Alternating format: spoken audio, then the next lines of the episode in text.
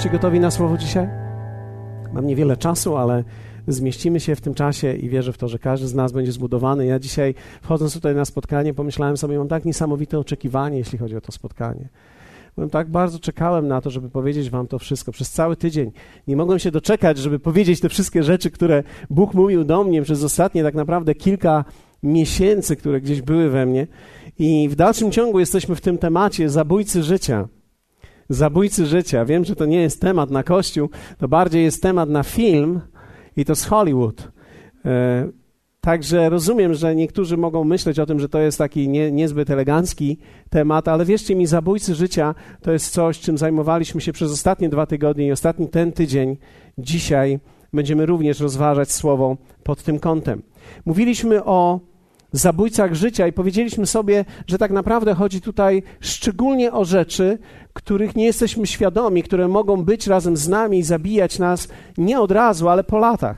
Wierzę w to, że najprostszy atak, który e, diabeł może przy, przyjść na Twoje życie, z którym może przyjść na Twoje życie, to jest taki atak frontalny. Kiedy przychodzi coś do naszego życia i uderza w nasze życie, wtedy tak naprawdę wiemy, często co z tym zrobić. Czasami nie wiemy, ale często wiemy. I ten frontalny atak jest tak naprawdę najprostszym atakiem, bo przynajmniej znamy wroga, widzimy go i wiemy. Tak? To jest, to jest nasz, według seriali polskich, tak, nasz sąsiad, nasz wróg. To jest znany wróg. My go znamy od lat, my wiemy, jak on wygląda, my wiemy, jak on wychodzi, my rozumiemy go doskonale. Gorzej jest jednak, i myślę, że musicie e, potwierdzić to również w swoim życiu, jeśli troszeczkę dłużej żyjecie niż lat 10, możecie potwierdzić to, że tak naprawdę to, co gubi ludzi, to nie jest to, co trzyma ich, czy uderza w nich w jakimś okresie czasu, ale to, czego nie są świadomi przez długi okres czasu. I to, czego nie są świadomi i rozwija się w nich, tak naprawdę po pewnym czasie widzimy, jak dobrzy ludzie giną. I to jest, to jest tragedia, którą, z którą się gdzieś wewnętrznie zmagam. Myślę, że w dalszym ciągu z niektórymi rzeczami wewnątrz nie poradziłem sobie, ponieważ za każdym razem, kiedy się to dzieje, jestem zdziwiony, a z drugiej strony w pewnym sensie zdruzgotany, jak to jest, że dobry człowiek, wspaniali ludzie giną w tej podróży, kończą swoje życie, a byli tacy niesamowici, mieli tak wielki talent, mieli tak niesamowite, wiecie, wnętrze, byli ludźmi, którzy byli tak mądrzy, a jednocześnie było coś w ich życiu, czego nie byli świadomi albo nie uświadomili sobie, żeby tak naprawdę z tym skończyć i rozprawić się w czasie tej podróży i to ich w końcu w konsekwencji dopadło. Mówiliśmy tydzień, dwa tygodnie temu o nieuleczonych i nieuzdrowionych zranieniach. Ludziach, którzy gdzieś noszą zranienia w swoim życiu i my tak naprawdę widzimy, że można oprzeć całe swoje życie na zranieniu, które człowiek przeżył. Ktoś przeżył swoje zranienie, gdy się wychowywał w jakimś trudnym domu, i to później ma wpływ na całe jego życie. Czy musi tak być? Niekoniecznie. Są ludzie naprawdę z ciężkich, tragicznych domów, którzy zmienili się, którzy w jakiś sposób oderwali się od tego, co mogło ich przytłoczyć. Tak naprawdę można powiedzieć, że byli to ludzie, którzy doznali uzdrowienia Bożego, którzy poszli dalej i przyjęli to uzdrowienie i nie pozwolili, aby to, co było w ich przeszłości, zdefiniowało to, czym i kim są teraz. Ale tego trzeba być świadomym. Trzeba przyjrzeć się sobie, trzeba zobaczyć, co jest we mnie, trzeba zobaczyć, jakie są moje reakcje, trzeba przyjrzeć się i umiejętnie patrzeć na swoją duszę, dlatego że ludzie zranieni będą ranić innych. Będą dotykać innych i nie będą wiedzieli dlaczego, nie mogą nawiązać dobrych relacji, nie mogą trwać w żadnej relacji dłużej, ponieważ wszystkie te relacje staną się toksyczne. Także nawet później może się zdarzyć, że ludzie żyją w tym samym domu, pod tym samym dachem, a jednak są sobie całkowicie obcy. Dlatego, że zranienie nieuzdrowione powoduje to, że każda relacja, wszystkie rzeczy, które są w naszym życiu, one wpływają na nasze życie. I modliliśmy się o uzdrowienie z tego. I wierzę w to, że wielu ludzi było uzdrowionych, zarówno tych, którzy byli tutaj, jak również tych, którzy nas oglądają. Wiecie, uzdrowienie z tych rzeczy jest podstawą.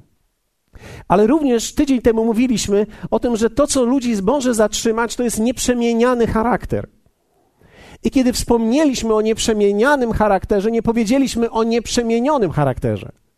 Bo my rozumiemy, że nikt z nas nie może, przynajmniej ja nie mogę, moja żona tutaj jest, więc krzyczałaby pierwsza, nikt z nas nie może powiedzieć, że jest już przemieniony. Nikt z nas nie jest jeszcze przemieniony. Wszyscy jesteśmy w procesie. Ale mimo tego procesu to, co tworzy nadzieję w osobie, która żyje obok nas, to jest kiedy widzi, że my coś z sobą robimy, że my się zmieniamy, że my chcemy, że my podejmujemy ten temat, że chcemy dialogu, że próbujemy coś ze sobą zrobić, że podejmujemy walkę o siebie z sobą samym, o właściwy charakter. Myślę, że to jest niesamowita nadzieja dla ludzi, którzy żyją ze sobą, kiedy druga osoba, z którą żyją, nie jest osobą, która mówi: Takim mnie wziąłeś, takim będę. Proszę, oto jestem. Takim mnie masz. Nikt, wiecie, nikt nie chce, abyś pozostał taki sam. Myślę, że ty sam nawet nie chcesz. Dlatego, że wbrew pozorom nam się wydaje czasami, że gdy się nie zmieniamy, to się nie zmieniamy. Ale fakty mówią co innego, że kiedy człowiek się nie zmienia i nie podejmuje decyzji, aby się zmieniać, staje się gorszy. Przywary rosną coraz bardziej poszerzasz teren swoich wad. I ludzie, którzy żyją wokół ciebie, muszą cię coraz mocniej tolerować. I są coraz, i to jest coraz trudniejsze dla nich. Stajesz się coraz bardziej ciężki. Myślę, że to jest coś, co czasami dotyka ludzi, kiedy mówimy o też starości. Wiecie, w życiu najtrudniejsze wcale nie jest start, ale lądowanie. Kiedy człowiek dojrzewa, pamiętam jak jeden ze starszych pastorów powiedział do mnie, tak naprawdę w życiu najtrudniejsze jest lądowanie, bo kiedy człowiek ląduje, musi zrobić rzeczy dobrze. Więc ja myślę sobie, że gdzieś mniej więcej od 70-80 roku człowiek powinien przynajmniej zacząć myśleć o lądowaniu i wysunąć koła. Hallelujah. Powinien przynajmniej wysunąć koła, dlatego że jeśli nie wysuniesz tych kół, tak naprawdę możesz się rozbić. I widać dzisiaj często, kiedy ludzie, którzy nie mają tak naprawdę dotkniętego życia i charakteru, tak mocno wpływają toksycznością swoją na ludzi, z którymi żyją, że stają się coraz trudniejsi i tak naprawdę w każdym wtedy w rodzinie myśli, co z tą osobą zrobimy, bo jeśli tak dalej pójdzie, to prawdopodobnie będziemy musieli ją gdzieś wywieźć i to daleko, i to głęboko schować gdzieś i przykryć pokrywką. Dlaczego? Bo coraz trudniej jest z osobą, która w ogóle nie myśli o tym, jakie ma reakcje i jak się zachowuje. Charakter jest bardzo istotny. Nieprzemieniany charakter jest tragedią dla ludzi. Czasami ludzie wytrzymają z tobą jakiś czas, bo każdy człowiek ma pewien czas łaski. Powiedzmy razem, czas łaski. Ale wiecie, czas łaski kończy się dla każdego człowieka. Ja wiem, że często mówi się o miodowym miesiącu i myślę, że trzeba podkreślić tutaj słowo miesiąc, bo to oznacza, to oznacza, że miód się gdzieś wyczerpuje, gdzieś się kończy i przychodzi ten moment, w którym człowiek zaczyna mówić prawdę sobie nawzajem, że przestajesz tylko patrzeć i mówić, o, jesteś taka zgrabna, tylko piękna, cudowna, wspaniale się poruszasz, chodzisz cudownie, lubię twoje włosy, twój zapach, wszystko cudownie, tylko zaczynasz mówić, mówić inne słowa.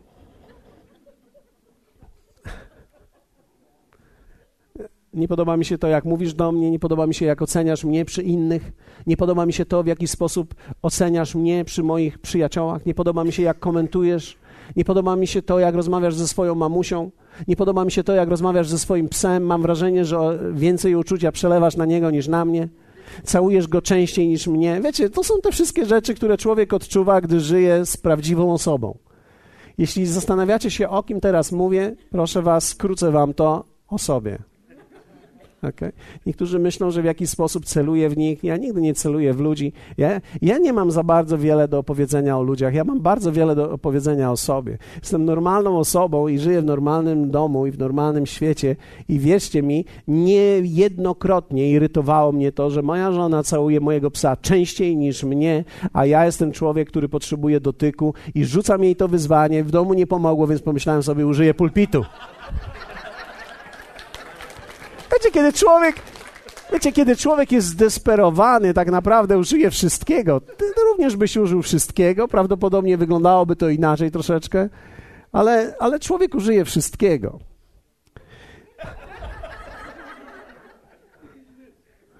Niesamowite, co człowiek może powiedzieć, jak ma mikrofon.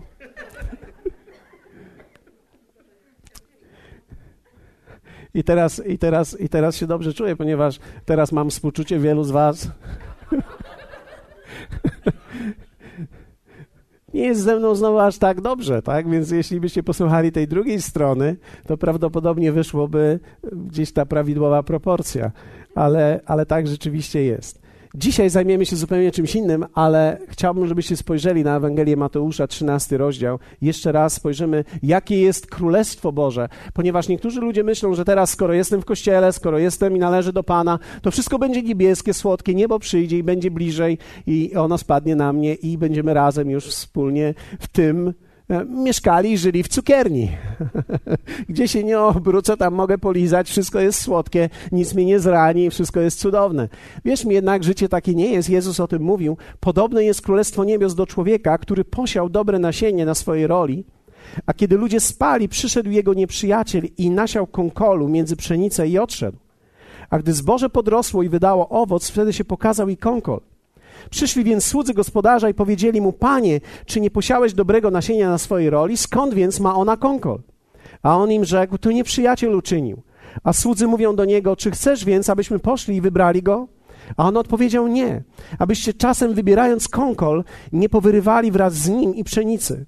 Pozwólcie obydwom róść razem aż do żniwa, a w czasie żniwa powiem żeńcom, zbierzcie najpierw konkol i powiążcie go w snopki na spalenie, a pszenicę zwiążcie, zwieście do mojej stodoły. Zaczynają mi się mylić niektóre litery i te wyrazy. Wiecie, to nie jest dobrze. W tym tygodniu byłem e, u okulisty. Pozwólcie, że wtrącę jeszcze coś poza Biblią. I prawdopodobnie w dniu inauguracji mojej książki będę nosił okulary. To jest straszne, ale prawdopodobnie będę, zaliczę się do klubu tych, którzy noszą okulary. Wierzcie mi, ja nie wiedziałem, że to jest takie trudne. I nie wiedziałem, że to jest takie drogie. Poszedłem do sklepu, pomyślałem sobie, wybiorę sobie po prostu oprawki. Takie wiecie, moja żona mówi, patrz mniej więcej między 19 zł a 49. Um, nie ma to jak mieć rozrzutną kobietę w domu, która rzuca na prawo i na lewo dla ciebie. Więc powiedziała mi, to jest naprawdę dużo, bo podwyższyła mi kwoty, bo, bo na początku w domu mówiła między 0 a 19, a później w sklepie popatrzyła i powiedziała, nie, między 19 a 49. I to jest jeszcze te oprawki, to nic, ale gdy przyszło do szkieł, pani powiedziała, pan chce słoiki, czy chce pan słoik z denkiem, czy chce pan okulary? Ja mówię, że no, Wie pani, no, nie jestem osobą publiczną, ale, ale gdzieś czasami ktoś patrzy na mnie, więc chciałbym może okulary i ona wtedy mówi, o, tyle set złotych. Ja myślałem sobie, mój Boże, diabeł tkwi nawet w okularach. diabeł tkwi w okularach. Wtedy ktoś powiedział mi, a przecież możesz sobie te szkła wkładać. Jeśli ktoś z was rozumie mężczyznę, to wie o tym, że mężczyzna się nie da dotknąć nigdzie.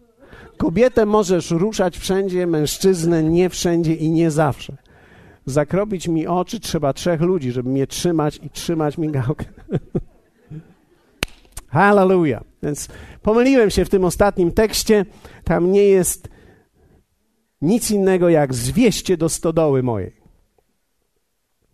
Dzisiaj będziemy mówili chwilę na temat niewłaściwych relacji. Niewłaściwe relacje. Jedną z takich rzeczy, które chyba najtrudniej i najpóźniej załapałem w życiu, to jest to, że człowiek tak naprawdę może mieć niewłaściwe relacje, które go sprowadzą na zupełnie niewłaściwą drogę. Ja rozumiałem to w kontekście młodych ludzi i w kontekście dzieci. Myślę, że to jest bardzo niebezpieczne, szczególnie kiedy wychowujesz dziecko, chcesz, żeby było w tak zwanym dobrym towarzystwie. I kiedy mówimy dobre towarzystwo, ja nie mam na myśli tych, którzy chodzą po sklepach i mają na wszystko i mogą kupić co chcą, bo to nie jest dobre towarzystwo.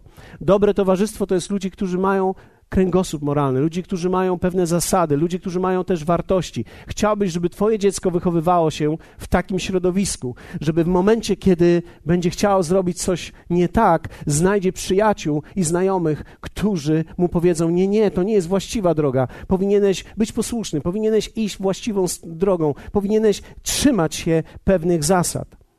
Nie mogłem tego przyjąć. Wydawało mi się, że kiedy człowiek już jest dorosły, a za takiego się miałem już mniej więcej od 13 e, roku życia, od 13 roku życia mniej więcej człowiek zaliczył swoją dorosłość, tak? Jestem już teraz dorosłym, zbuntuję się wszystkim. Ok, więc od tamtej pory jestem dorosły. Nie wiedziałem o tym, że tak naprawdę człowiek nawet dorosły i dojrzały musi uważać na ludzi, z którymi jest. Dlatego, że moje pojęcie też o ludziach było zupełnie inne. Apostoł Paweł w dziejach apostolskich, pozwólcie, że przeczytam wam ten fragment, bo on jest interesujący. W 20 rozdziale mówi tak: Ja wiem, że po odejściu moim wejdą między was wilki drapieżne, nie oszczędzając trzody.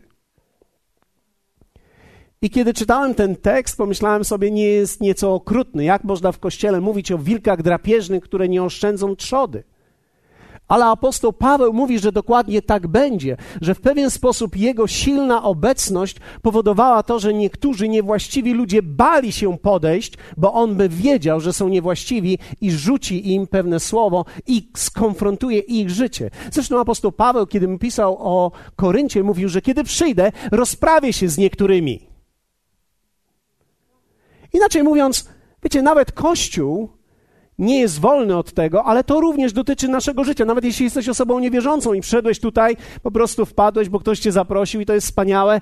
Mam nadzieję, że będziesz rozumiał wszystko, co będę mówił, ale to również dotyczy Twojego życia. Dlatego, że niezależnie od tego, jakie dzisiaj jest Twoje życie, większość zdecyduje to, z kim jesteś i kogo znasz, a nie to, co wiesz i co potrafisz. Ludzie w Twoim życiu zdecydują o Twojej przyszłości.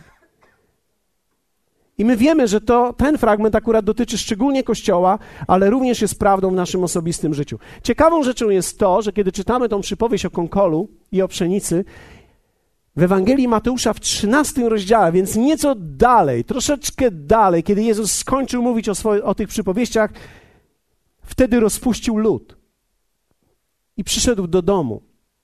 I zobaczcie, i przystąpili do niego uczniowie jego, mówiąc: Wyłóż nam to podobieństwo o konkolu na roli.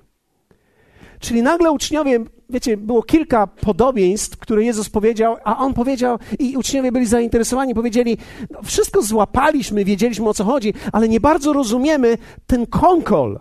Wytłumacz nam ten konkol. A on odpowiadając, rzekł: Ten, który sieje dobre nasienie, to syn człowieczy. Rola zaś to świat, a dobre nasienie to synowie królestwa. Konkol zaś to synowie złego. Powiedzmy razem, synowie królestwa i synowie złego. Kiedy mówimy o synach królestwa i mówimy o synach złego, musimy powiedzieć sobie o jednej ważnej rzeczy. Dobrzy i źli ludzie to nie jest kwestia urodzenia to jest kwestia pewnych decyzji i wyborów. Więc to nie jest tak, że jedni ludzie po prostu są źli, a drudzy po prostu są dobrzy, ale człowiek podejmuje decyzje i wraz z decyzjami staje się jakiś. Wiecie, ja nigdy nie myślałem o tym, że będą ludzie posłani do Twojego życia i do mojego życia. Tylko po to, żeby je osłabić, żeby okraść nas z czegoś w życiu, z czasu. Wiecie, jedną z największych rzeczy, którą mamy, to jest czas. Relacje budujemy przez wiele lat czasami. Myślę czasami o nieszczęśliwych małżeństwach, gdzie tak naprawdę dziewczyna wyszła za mąż i zastanawia się ciągle i mija 10-15 lat i nagle on ją zostawia lub coś się dzieje nie tak i, i, i zostaje sama. I można powiedzieć, gdzie ona miała oczy, albo w drugą stronę, gdzie on miał oczy, jeśli tak się zdarzyło, to wierzcie mi, to, co później jest najtrudniejsze do odzyskania w życiu, to jest czas i zaufanie. Ciężko jest odzyskać 15 lat. Trudno jest tak naprawdę dźwignąć się z pewnego poczucia porażki, które człowiek przeżywa w takich sytuacjach. Czy to jest możliwe, żeby niewłaściwa osoba dotarła do naszego życia i wyssała z nas życie? Wiecie, ja nie chcę powiedzieć, że tak, ale pismo mówi, że tak, a ja zgadzam się z pismem. To jest tak, że w moim sercu w dalszym ciągu chciałbym kochać wszystkich ludzi. Uczymy się kochać ludzi, ale musimy również rozumieć, że diabeł nie niszczył ludzkości przychodząc z piekła, ale używał ludzi, żeby niszczyć ludzi są niewłaściwe środowiska, są niewłaściwi ludzie, którzy niszczą innych ludzi. Więc z jednej strony chcę kochać wszystkich i być mądrym w relacjach. Wiecie, człowiek musi nauczyć się tego balansu, dlatego że w moim sercu ja zawsze myślałem, że wiecie, ludzie z natury po prostu są dobrzy. Że wystarczy tylko ich kochać, ale problem jest taki, że ludzie nie są z natury dobrzy. I to słowo nam mówi. Człowiek nie jest dobry. Jezus sam to powiedział. Ja wiem, że w tej chwili to miesza w naszych umysłach, szczególnie tych, którzy w humanizmie wyrośli i teraz myślą sobie, każdy człowiek jest dobry. Pismo tego nie mówi. Kiedy ktoś przyszedł do Jezusa i powiedział: Dobry Panie, on powiedział: Dlaczego nazywasz mnie dobrym? Nikt nie jest dobry, tylko Bóg. Nikt z natury nie jest dobry. Dlaczego? Możemy spojrzeć na dzieci i zobaczyć, że dziecka wcale nie trzeba uczyć złych rzeczy.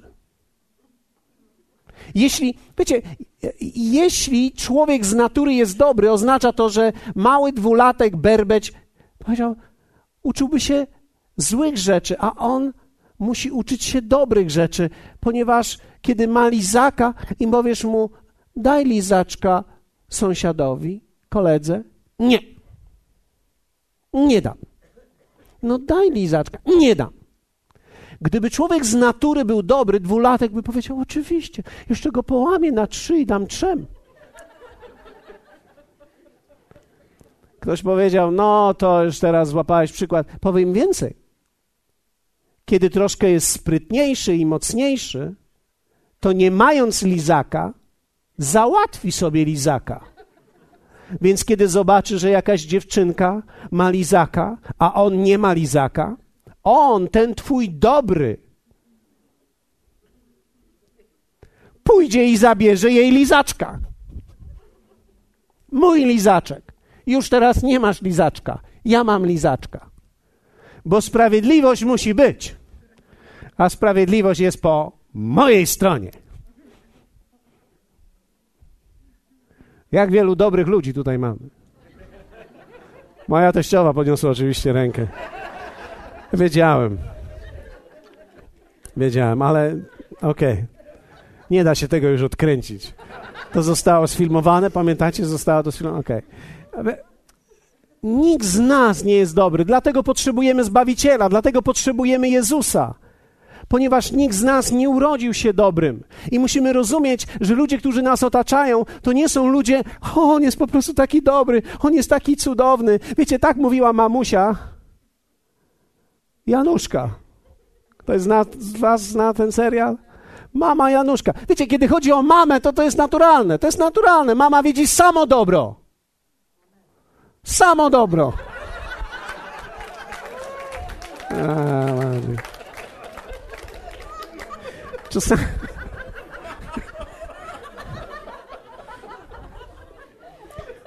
Wie, wiecie, ja nawet głosząc muszę teraz zwracać uwagę na to, żeby jeśli dam trochę uwagi mojej teściowej, to muszę też dać trochę uwagi mojej mamie szanownej, bo przecież sprawiedliwość musi być. Nie możesz mówić tylko o jednej, musisz mówić też o drugiej. Mamo, gratuluję ci, masz wspaniałego syna. Straszne.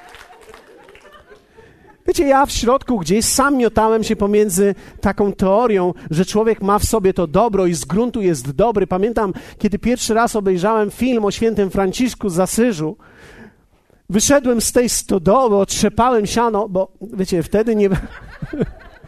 Muszę to wyjaśnić. Nie było wtedy multikina i oglądaliśmy wtedy ten film w stodole na sianie, puszczany z takiego, wiecie, starego filmu na krążku.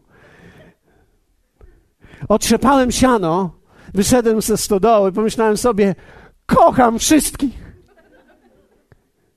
Kocham wszystkich zwierzęta. Siostra księżyc, brat słońce, bracie, siostro, pocałuję was wszystkich, ściskałem. Pamiętam któregoś dnia się tak podekscytowałem na jakimś spotkaniu chrześcijańskim, tak czułem, że Boża miłość wlała się w moje serce, że poszedłem i zacząłem ściskać wszystkich, którzy tam się modlili. Niektórzy patrzyli na mnie, co mi jest, pomyśleli sobie, nie jest dobrze z tym gościem, nie jest dobrze, za długo się modlił. Wiecie, czasami jak się człowiek za długo modli, może wpaść w trans, więc oni pomyśleli, że coś jest niedobrze z tym człowiekiem, on wpadł w jakiś trans, całuje wszystkich. Ale Boża miłość była tak we mnie, ja myślałem, wszyscy są dobrzy, wszyscy są cudowni, wspaniali ludzie. To nie jest prawdą jednak.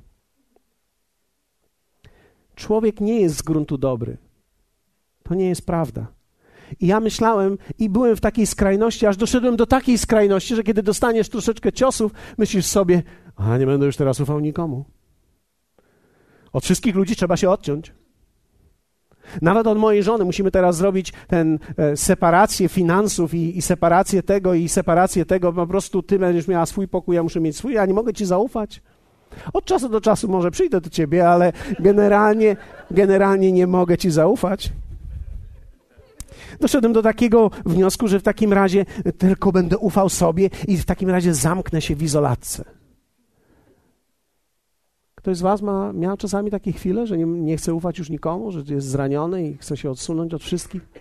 Są ludzie, e, o tym, o tym również piszę w swojej książce, są ludzie, którzy tak przeżyli Kościół i tak doświadczyli Kościół. Ktoś ich zranił, ktoś ich dotknął. I teraz wielka tragedia życia. W takim razie, o, nie mogę ufać wierzącym ludziom, nie mogę ufać kościołom, nie mogę ufać pastorowi. I wiecie, czasami wpadamy w taką izolację gdzieś, nie chcemy zaufać już nikomu. Tymczasem życie tak naprawdę nie jest ani takie, ani takie, jest gdzieś po środku. Troszeczkę trzeba tego balansu. Nie wszyscy są dobrzy, ale też nie wszyscy są źli. Powiedzmy razem, chwała Bogu.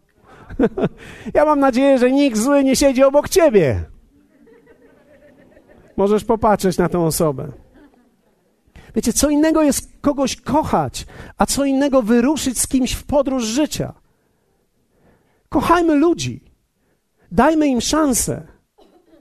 Ale to wcale nie oznacza, że od razu musisz z nimi podpisywać kontrakt. Wcale nie oznacza, że każdy wierzący to będzie dobry pracownik. Jest wielu wierzących leniwych, którzy chcą jechać na tych, którzy coś mają, bo Pan im powiedział. Pan do nich mówi, ale pracować nie chcą. Więc wiecie, czasami trzeba troszeczkę trzeźwości w tych naszych decyzjach. Bo co innego jest kogoś kochać. Myślę, że Bóg chce, abyśmy kochali ludzi, ale z drugiej strony całe słowo mówi o tym, że, żebyśmy byli mądrzy w tych relacjach. Mądrość w tych relacjach. Okej, okay. oto pięć cech ludzi, z którymi nie warto jest blisko się wiązać. Jesteście gotowi na to? Nie. Tak. Uwaga, pierwsze. Nie warto wiązać się z ludźmi, którzy dużo mówią, a mało robią. Gaduły. Ludzie o dobrej teorii i żadnych owocach. Ludzie, którzy mają bardzo wiele do powiedzenia i w ogóle nie mają żadnych owoców. Szczególnie w dziedzinie, którą znają teoretycznie tak dobrze. Dlatego też czasami lubię, kiedy z kimś rozmawiam, zadawać mu pytania, które tak jakby są pewną sondą jego owoców. Kiedy ktoś mówi, finanse są takie i takie, i tutaj tak trzeba zrobić, i tak trzeba zrobić, i jeszcze to, no bo przecież chodzi o to w pieniądzach, że tak, i jeszcze tak. I wiecie, mamy takich teoretyków dużo, więc ja ich pytam, ok, i ile masz w kieszeni? Ile masz na koncie? Co ostatnio kupiłeś? O, nie mówmy o tym, nie mówmy o tym, bo to jest moja przyszłość, ja w, w jej stronę zmierzam. Okej, okay, opowiedz mi w takim razie swoją historię, jak już dotrzesz do swojej przyszłości. Jesteście ze mną? Jesteście ze mną? Ludzie, którzy opierają się wszelkiej dyscyplinie, często nie mają własnej i stają się tylko teoretykami życia. Apostoł Paweł w liście do Tytusa powiedział takie słowa. Wielu bowiem jest Chciałbym, żebyście podkreślili, jeśli czytacie w Biblii, żebyście podkreślili to słowo wielu, bo to jest strasznie intrygujące słowo, ponieważ to słowo pokazuje, że tak naprawdę to nie chodzi o to, że jest nieliczni są tacy, ale on mówi, wielu bowiem jest niekarnych, czyli tu słowo greckie ludzi bez dyscypliny, pustych gadułów. Pustych gadułów. Jeszcze raz. Pustych gadułów. Mój syn mówi tak, tato, nie ekscytuj się, bo ludzie myślą, że jesteś zły. Ja nie jestem zły, ja się pozytywnie ekscytuję pustych gadułów. Dalej zwodzicieli, zwłaszcza pośród tych, którzy są obrzezani. Cała historia i kazanie z tego jest. Tym trzeba zatkać usta, gdyż oni to całe domy wywracają, narzucając dla nie, nauczając dla niegodziwego zysku, czego nie należy. Jeden z nich, ich własny wieszcz, powiedział o nich: Kreteńczycy zawsze ugarze, wstrętne bydlęta, brzuchy leniwe. Halleluja! Zawsze chciałem przytoczyć ten fragment w kościele. Udało mi się znaleźć kazanie, w którym w końcu mogę go przytoczyć. Aż tak się podekscytowałem tym, że jeszcze raz to przeczytam. Kreteńczycy zawsze ugarze, wstrętne bydlęta, brzuchy leniwe. Te puste gaduły w greckim to jest ciekawe słowo. Mataj logos to jest od matania i matactwa. Nie, tylko zbieg okoliczności. To jest gaduła, ten, który gada pusto. I e, ci, którzy mają dżinsy, wiedzą o tym, że czasami na dżinsach napisane jest Wrangler. Wrangler. To jest tłumaczenie angielskie greckiego słowa pusty gaduła i kłótnik. Ten, który pusto gada i kłóci się. Więc ten, który tylko dyskutuje i przepycha się na słowa. Czasami dostaje listy, wiecie, że dostaje listy. Czasami dostaje listy, zresztą jak przeczytacie książkę, zobaczycie, że dostaje listy. Dostaję listy i ostatnio dostałem list, gdzie ktoś zadaje mi pytanie, czy wiesz o tym jeszcze i o tym jeszcze, a czy nie widzisz różnicy między tym a tym i tak dalej, i tak dalej, i tak dalej, i czy nie wydaje ci się, że... I tak myślę sobie zaraz chwileczkę, w jakim tonie to jest pisane i zapałem to. Pusty gaduła, pusty gaduła, on chce się kłócić, chce się kłócić. Ludzie, którzy chcą się kłócić, ja nie chcę się z nimi kłócić. Ja kocham dialog. Ale kłótnia kogo buduje?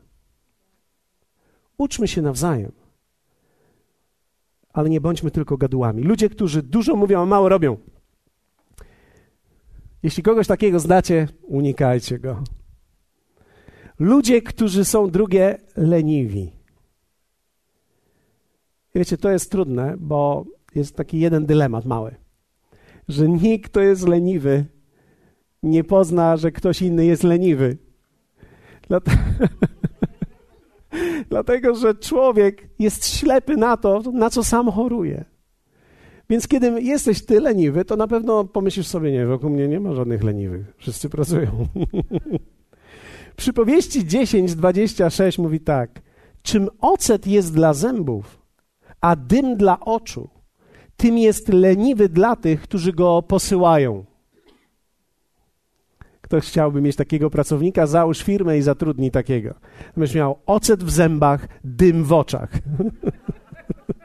Przypowieści 13:4 mówi tak: Leniwy wiele pożąda. To jest ciekawe, że człowiek, żeby pożądać wiele, wcale nie musi być pracowity.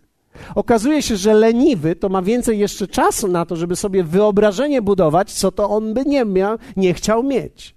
Więc leniwy wiele pożąda, a jednak nic nie ma. Lecz dusza pilnych jest obficie nasycona. Przypowieści 19:24. Leniwy zanurza rękę w misie, lecz do ust jej nie podnosi.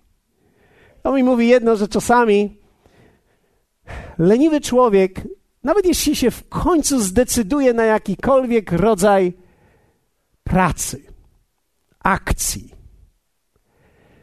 włoży rękę w michę, no to już drugą stronę nie idzie. Czyli to są ludzie, którzy zaczynają, ale nie kończą. Posprzątam w domu. Idą do kuchni, spojrzą. Myślą sobie, do Tybetu jeszcze zajdziemy. Idą i mówią, czas na kawę. No przecież trzeba zacząć od kawy. Każde dobre sprzątanie trzeba zacząć od najpierw kawy albo herbaty. I później włączą telewizję, no bo przecież muszę włączyć. 13.45. Jeszcze tyle do posprzątania. Nie tyle do posprzątania, masz jeszcze jeden kubek do umycia. Więc teraz musisz go zanieść, ten kubek, do swojego Tybetu i zrobić Monteverest.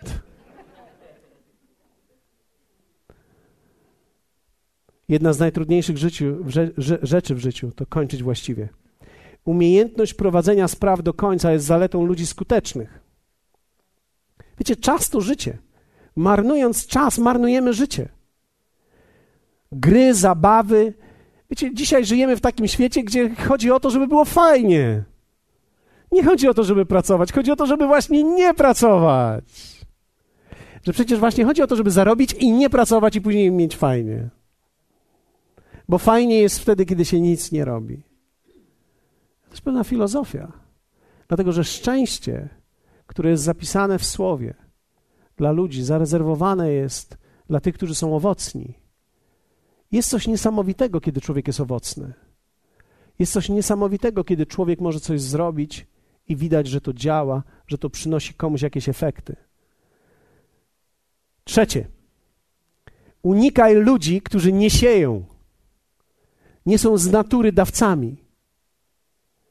Bożej natury dawcami. Nie swojej natury, ponieważ rzadko kiedy ktoś ze swojej natury jest dawcą. Ludzi, którzy nie chcą inwestować w nic.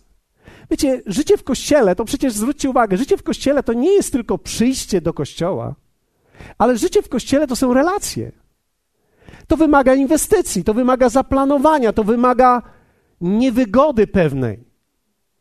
Jest wieczór, pada, szybko robiło się ciemno, człowiek by tylko leżał, pił coś ciepłego i oglądał wielki telewizor.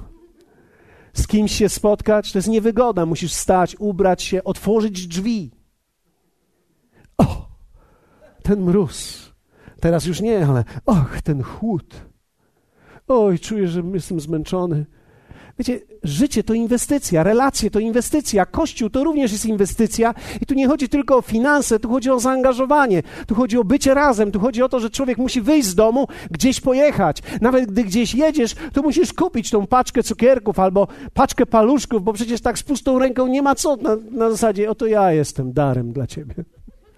Człowiek chce jakoś gdzieś zacząć nawet, bo, bo jak nic ktoś nie ma, to nawet te dwa paluszki to jest dobrze. Ludzie, którzy sieją, którzy inwestują, którzy coś dokonują, są to ludzie, z którymi warto być. Ludzie, którzy nie sieją i nic z siebie nie chcą dać, rozpoznaj ich. Ludzie o wielkich apetytach, bez uwalniania żadnych zasobów. Wiecie, zasoby czasu, pieniędzy, zaangażowania siebie to jest coś, co naprawdę zmienia wszystko. Tak jak patrzę dzisiaj nawet na naszą grupę młodzieżową, tą Alfy. Ta młodzież jest zaangażowana, ona chce coś zrobić, oni poświęcają czas, przychodzą dzień wcześniej, żeby coś ułożyć, przychodzą dzień wcześniej, żeby coś dokonać, bo oczekują i modlą się, że w piątek po południu coś się wyjątkowego zdarzy. Czasami się zdarza, czasami nie, ale wiecie, jednego jestem pewny: to, co się w nich dzieje, dokonuje się na pewno. Ja nie wiem, czy to się dokona w tych, którzy przyjdą, ale jestem przekonany, że coś wielkiego dokonuje się w tych, którzy są zaangażowani i którzy to przygotowują. Bo największa radość w życiu to jest dawanie, to jest zaangażowanie, to jest bycie włączonym w coś. Czwarte, ludzie, z którymi nie warto budować relacji. Ludzie, którzy krytykują innych. Krytyka jest okrzykiem bezsilności. Krytyka jest dźwiękiem nieuświadomionej porażki.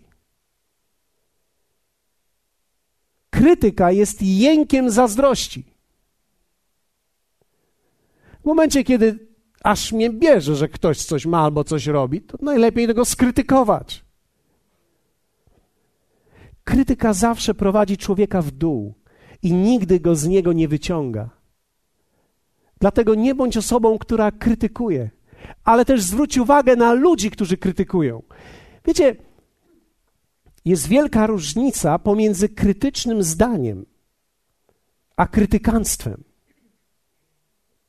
Krytyczne zdanie mówi: Nie wiem, jak to jest, ale może być też tak. Ale krytyka to jest: Ja wiem, co ty chciałeś. Znam twój motyw, on był zły. Tego nikt nie wie. Motyw trzeba umieć rozpoznać. Są ludzie, którzy wszędzie węszą zło i krytykują, krytykują wszystko, cokolwiek się rusza. Pamiętam któregoś dnia, kiedyś przyszedł do mnie mój syn i mówi tak, spójrz tato, pewien młody człowiek siedział e, za kamerą i, i, i tytuł był chyba Polsko powiem ci jak źle i dlaczego tak źle z tobą jest. I pomyślałem sobie, to jest bardzo ciekawe, posłucham tego. Młody człowiek. Chcę powiedzieć do narodu: Powiem ci, narodzie, co z tobą jest nie tak. I wiecie, tak patrzę na tą kamerę i tak zwróciłem uwagę, że on niechcący pokazał swój pokój. A z tyłu za nim rozwalone łóżko całkowicie, niepo, niepoukładane. Zwinięta kołdra jakoś. Pomyślałem sobie, człowiek naprawdę może dojść do takiego miejsca, gdzie skrytykuje cały naród, a nie pościeli własnego łóżka. Człowiek jest w stanie, zobaczcie, człowiek jest w stanie być negatywny względem kogoś i nie przyjrzy się tylko temu, co jest wokół niego. Krytyka jest niepotrzebna. Ona wyciąga z ciebie energię. Buduj, nie krytykuj. Ludzie, którzy zajęci są budowaniem i robieniem czegoś konkretnego, rzadko kiedy krytykują innych. Nie chcą krytykować ich. Wiecie, apostoł Paweł czasami wskazuje na niektóre krytyczne postawy, ponieważ on wie o tym, że tacy ludzie wpływają źle na tych, którzy chcą budować coś w życiu. Ludzie, którzy coś robią, nie mają czasu na krytykowanie innych, bo dokonując coś samemu, wiedzą, jak trudno jest coś zrobić sensownego. Żeby coś zrobić w życiu, co naprawdę jest sensowne, to jest wysiłek. I kiedy widzisz, że ktoś podejmuje wysiłek, masz do tego szacunek. Nie masz do tego słów krytyki, tylko dopingujesz komuś. A gdy mu nie wyszło, mówisz: Nie martw się, pójdzie następnym razem lepiej. Zacząłeś coś, nie udało się? Nie przejmuj się tym. Następnym razem będzie lepiej. Dlaczego? Bo człowiek musi parę razy spaść z konia, zanim się nauczy jeździć. Człowiek musi parę razy spaść z roweru, zanim nauczy się jeździć. Dlatego, że życie to jest umiejętność złapania balansu i człowiek, który coś robi, wie o tym. Dlatego dopingujemy wszystkim, którzy są aktywni. Pamiętajcie, krytyka jest domeną ludzi pasywnych. I piąte. Nie budujcie relacji z ludźmi, którzy nie chcą się uczyć. Ludzie, którzy nie czytają, którzy nigdzie nie idą, nie zmierzają, nie mają żadnych marzeń. Ludzi, którzy nie lubią rozmawiać, nie prowadzą dialogu. Siedzą z pilotem w ręku całe popołudnie. Jedyną kontrolę, którą mają, to tylko program, który oglądają. Oczywiście jest wiele edukacyjnych programów. I nie chcę powiedzieć, że siedzenie przed telewizorem musi być całkowicie jałowe, ale czasami widać, że jest jałowe, dlatego że czas mija bardzo szybko. Niektórzy myślą, że nauka jest zarezerwowana dla szkół, ale nauka jest tak naprawdę sposobem życia. Człowiek nigdy nie powinien przestać się uczyć. Nigdy. Nigdy. Cokolwiek robisz, jeśli przestałeś się uczyć, to właśnie osiągnąłeś maksimum swojej wydolności i tak skończysz. Od tego momentu będzie już tylko w dół, nie w górę. Jeszcze raz. Cokolwiek robisz i przestałeś się kształcić w tej dziedzinie, właśnie osiągnąłeś swój szczyt i od tej pory będziesz szedł tylko niżej. Bóg nie chce, aby to był czas spadku dla każdego z nas albo kogokolwiek. Ucz się, ucz się, czytaj, odkrywaj, kupuj książki. Dla niektórych to jest nowość. Niektórzy czytają, niektórzy kupują, ale nie czytają. I tak pomyślałem sobie, napisałem książkę, ciekawe, czy któryś z moich dzieci przeczyta tą książkę. Od wczoraj zacząłem się modlić i klęczałem, mówię, Panie, któryś z nich przeczyta tą książkę. Już nie mówię o tym, żeby moja synowa albo zięć przeczytał. Chociaż moja synowa powiedziała, ja przeczytam. Ja mówię, proszę cię, nie torturuj się. Przeczytam.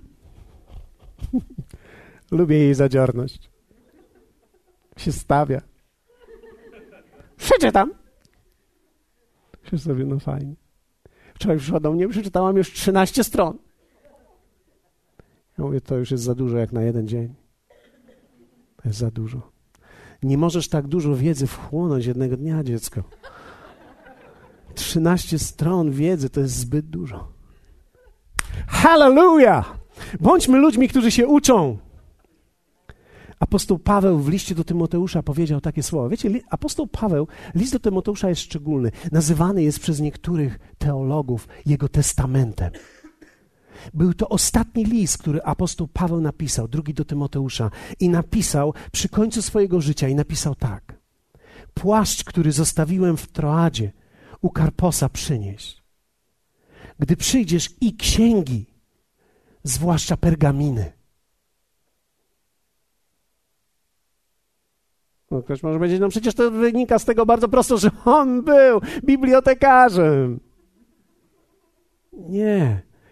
On był uczniem i do końca się uczył. Pergaminy, własne notatki, robił własne notatki. Jeśli poważnie traktujesz swoje życie, zacznij prowadzić dziennik życia. A na co to komu? Dla dzieci, dla wnuków. Któregoś dnia moim wnukom, gdy będą już trochę starsze, dam mój dziennik. Od kilku lat piszę go. Zrobię to dla nich. Tak myślę, że może moje dzieci teraz myślą, dlaczego nie nam? Na was już za późno.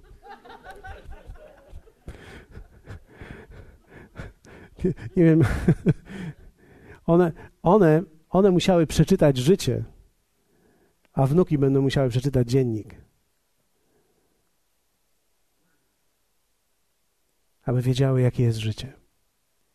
Opisuję tam wszystko.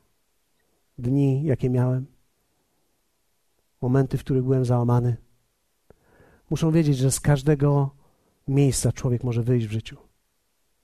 Bóg wyciągnie cię z każdej dziury i z każdego dna, ale nigdy nie ruszy ciebie z fotela.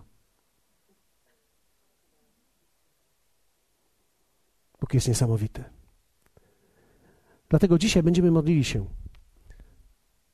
o mądrość w relacjach. Powstańmy. Wiecie, ja dzisiaj nie chciałbym odcinać ludzi.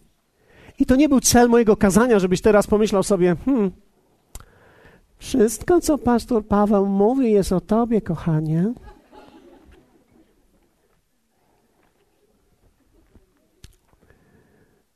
To wszystko, co dzisiaj mówiłem, dotyczy się przyjaciół i ludzi, z którymi masz luźny kontakt, ale zupełnie inaczej jest w małżeństwie. W małżeństwie problemy rozwiązuje się inaczej. Nie można po prostu odciąć osoby i wyprowadzić się do drugiego pokoju, albo jeśli masz jeden, zrobić kotary. I dzisiaj również nie chcemy odcinać ludzi, nie chcemy wyprowadzać się z domu. Powiedzmy razem, nie wyprowadzamy się. Ale dzisiaj będziemy modlili się o mądrość do rozpoznania ludzi, którzy są posłani do naszego życia. Wierzę w to, że dzisiaj Bóg otworzy ci oczy nawet nie tyle na tych ludzi, którzy są blisko ciebie, ale na tych ludzi, których Bóg przyśle do ciebie. Wiecie, ja modlę się każdego dnia, żeby Bóg przysyłał właściwych ludzi i dołączał do kościoła właściwych ludzi.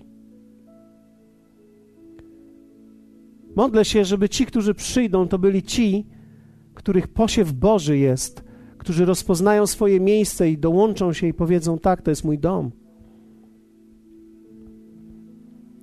Będziemy modlili się, aby nasze dzieci również były chronione w tym, co jest najbliższą ich relacją. Zatem będziemy modlili się o mądrość dla nas i dla naszych dzieci. Jeśli tego chcesz, możesz w tym uczestniczyć. Chcemy rozpoznać synów królestwa, których Bóg posyła do naszego życia, a oni pociągną nas wyżej. Wiecie, to, co dzisiaj mówiłem, tak naprawdę jest tą negatywną częścią o której Jezus mówił. Ale istnieje również ta pozytywna, o której on wspomniał. To jest to, że kiedy Bóg chce pomóc ci, przyśle ci człowieka,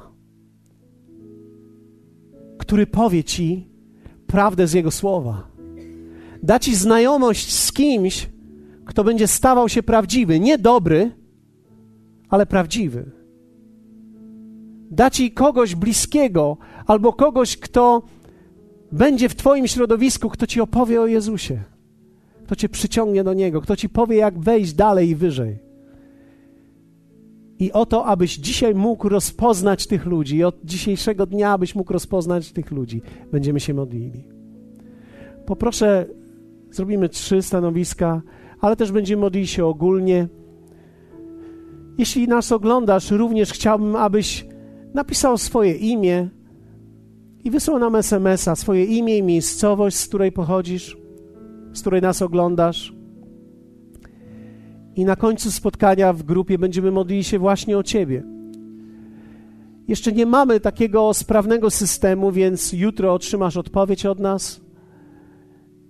Jeśli będziemy mieli słowo zachęcenia, również je otrzymasz i dziękujemy Bogu również za każdą osobę, która się modli razem z nami. Więc możecie już wysyłać swoje SMS-y i za kilka minut będziemy modlili się o Was.